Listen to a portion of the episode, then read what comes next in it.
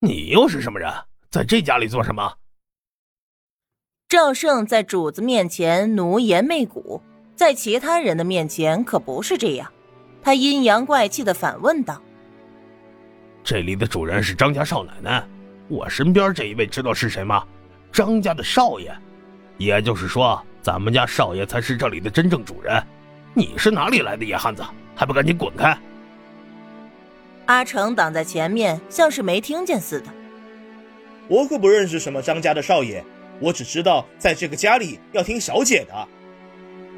或许是赵胜那句“野汉子”刺激到了张卫民，他忍不住开始联想：这才刚刚从府里搬出去几天，家里面就有了一个清秀的汉子，尤其是刚才露着的胳膊，他不愿意承认，但的的确确是要比自己的肌肉要结实的多。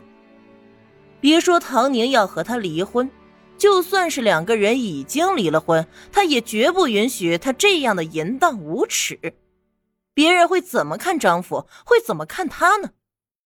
张卫民只觉得头上绿油油的，他上前就要推开阿成，不料一下子却没推开。干什么干什么？衙门里的大人还没发话，你们张家人就要上门打人了是吗？小芳眼见着要动手，连忙喊起来。赵胜冲出去，你个死丫头，吃里扒外的东西！丈夫把你养大，你转头就卖楚求荣。他习惯性动作，伸出手就要打，不料小芳把脸一抬：“你打，你打！我现在可不是张府的奴才，我现在是良民，人身安全受到保护的。你敢打我，我就敢去报案，让衙门里的老爷把你抓起来打板子。”小芳想着自家小姐说的话，虽然似懂非懂，但总归是用上了。刚开始还有些害怕，但见着赵胜高高举起的手迟迟不敢落下，就知道这个还真的有用。我家小姐心善，从来不会看不起我们这些下人，哪里像你，张府主子想打你就打你，就这儿还生怕主子不乐意。主子还没说话，你赶紧冲出来汪汪叫两声。你以为这样主子就能喜欢你，就能给你两块骨头啃啃？赵胜本来是不敢的，可小芳的话实在是太扎心了，尤其是在他上海之行遭受了张府主子们一系列的不公正对待之后，那种委屈和愤怒瞬间就被挑了起来。他咬着牙就往下打，他就不信了。有少爷在，还能搞不定少奶奶的一个丫鬟吗？什么待人好，主子就是主子，就算是待下人好，也说明不了什么。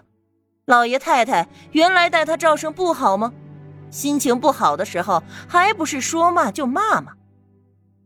小芳眼看着自己是来不及躲了，只觉得衣裳被人提起来往后一拽，躲过了那一巴掌，紧接着就是赵胜的惨叫。阿成把赵胜按在地上打，小芳激动的拍巴掌：“阿成哥打得好，狠狠的打他，让他整天狗仗人势欺负人。”赵胜的脸刚刚好上那么一点儿，这不雪上加霜了。他哎呦哎呦的直叫唤，无助的喊道：“少爷，少爷救我！少爷！”张卫民也不好站着，连忙走上前去。野蛮人只知道动手，还不快快住手！少爷啊！赵胜的心凉了一半。你伸伸手来拉拉架也行啊，光站在那指责别人野蛮有什么用啊？他这里可是实打实的在挨着呢。还不快住手！野蛮至极。可是张卫民翻来覆去就只会说这么几句。在阿成的拳头面前，显得非常的苍白无力。最终，他撸了撸袖子，想要伸手的时候，只看见阿成抬眼盯着他。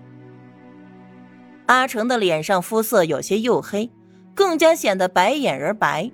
他眼睛上翻着，死死的盯着张卫民，仿佛是在说：“你只要敢过来，我就敢打你。”张卫民的确是不敢了。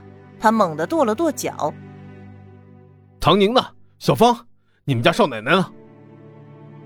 我家没有少奶奶，我家只有小姐。